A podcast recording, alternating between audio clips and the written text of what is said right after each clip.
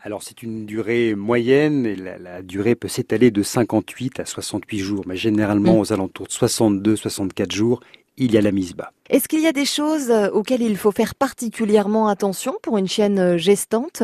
Alors déjà, est-ce que c'est sa première gestation? Est-ce qu'elle a déjà eu des problèmes si elle a eu une gestation antérieure? Forcément, chez les primo-gestantes, on risque d'avoir plus de, plus de problèmes déjà pour la fertilité, pour la fécondité, et une mise bas un petit peu plus compliquée parce que forcément, il faut que tout ça passe pour la première fois. Il y a des risques de fausses couches comme chez les êtres humains Effectivement, on appelle ça plutôt de la résorption embryonnaire. Effectivement, une chienne qui est saillie, généralement au bout de trois semaines, on fait une échographie abdominale et de l'utérus pour vérifier s'il y a des embryons. Et il arrive effectivement que quelques semaines ou quelques jours après, il n'y ait plus d'embryons. Et à ce moment-là, effectivement, les embryons se sont résorbés, ont disparu. Alors, on peut pas s'empêcher de faire la comparaison, hein, bien sûr, mais chez les femmes, on nous dit toujours de faire attention au poids. Chez une chienne, ça va être la même chose? C'est pareil, il y a le poids, effectivement. Alors, le poids chez la, chez la femme, généralement, c'est plus pour des problèmes hormonaux par la suite. Oui. Hein, puis des problèmes de, diabète mmh. gestationnel.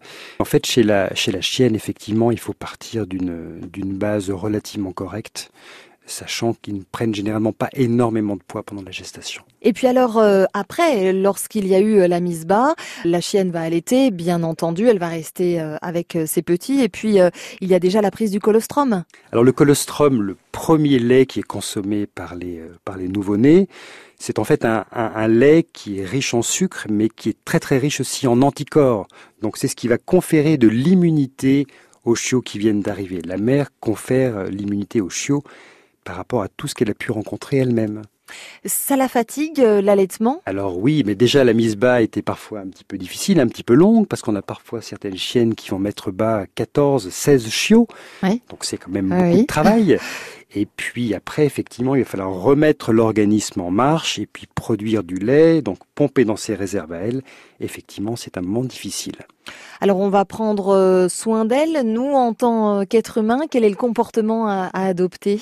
Déjà être, être calme, aller voir sa chienne pas trop souvent non plus, la laisser bien se reposer, ne pas manipuler trop les chiots non plus, et puis lui apporter euh, de l'eau fraîche et puis un aliment aussi qui soit assez riche. Généralement, c'est des aliments qui sont prévus pour les chiennes gestantes ou allaitantes.